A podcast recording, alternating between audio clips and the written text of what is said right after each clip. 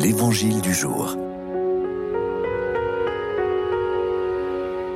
Lecture de l'Évangile selon Saint Matthieu. En ce temps-là, quand les femmes eurent entendu les paroles de l'ange, vite elles quittèrent le tombeau, remplies à la fois de crainte et d'une grande joie. Et elles coururent porter la nouvelle à ses disciples. Et voici que Jésus vint à leur rencontre et leur dit, Je vous salue. Elles s'approchèrent, lui saisirent les pieds et se prosternèrent devant lui.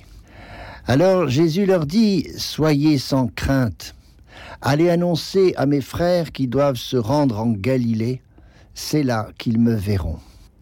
Tandis qu'elles étaient en chemin, quelques-uns des gardes allèrent en ville annoncer au grand prêtre tout ce qui s'était passé. Ceux-ci, après s'être réunis avec les anciens et avoir tenu conseil, donnèrent aux soldats une forte somme en disant Voici ce que vous direz.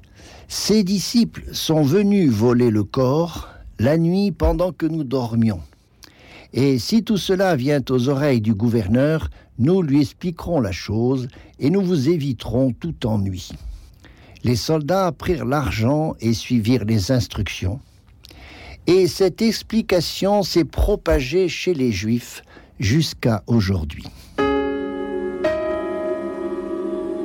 En ce premier jour de cette semaine de Pâques, l'Évangile commence avec des femmes, comme d'ailleurs tous les moments importants de la révélation. Vous savez, ça a commencé avec Ève et puis Sarah, Esther, Élisabeth, Marie-Madeleine aujourd'hui. Alors ces femmes, elles sont dans la crainte et en même temps dans la joie. La crainte, c'est pas la peur, mais elles sont dans une révérence, dans une émotion. C'est la conscience qu'elles sont en train de vivre un grand mystère. Et c'est pour ça qu'il y a aussi de la joie, qui, je crois, est vraiment la caractéristique du christianisme. C'est un fruit de l'Esprit Saint. Au cœur de Pâques, il y a déjà la joie dans le cœur de ces femmes, c'est la joie de l'Alléluia.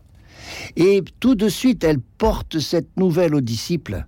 Elles sont déjà dans la mission, dans l'annonce. Et elles seront bien sûr confirmées quand Jésus, quand il leur apparaît, allez annoncer à mes frères. Voilà, ça c'est la, la, suite, la conséquence de la grande joie de Pâques, c'est qu'elle est à proclamer. Alors il y a ensuite cette histoire de nier la résurrection en cachant le corps. Alors ça c'est bien vu. Et de fait, ça a duré longtemps, ça dure peut-être encore maintenant, parce que cette preuve-là, c'est facile de dire que le corps a disparu. C'est parce que la preuve, c'est fragile. C'est pour ça que la résurrection ne cherche pas une démonstration, c'est le témoignage. Et le témoignage de ces femmes et de beaucoup d'autres qui va être la marque et qui va donner tout son fruit à la résurrection.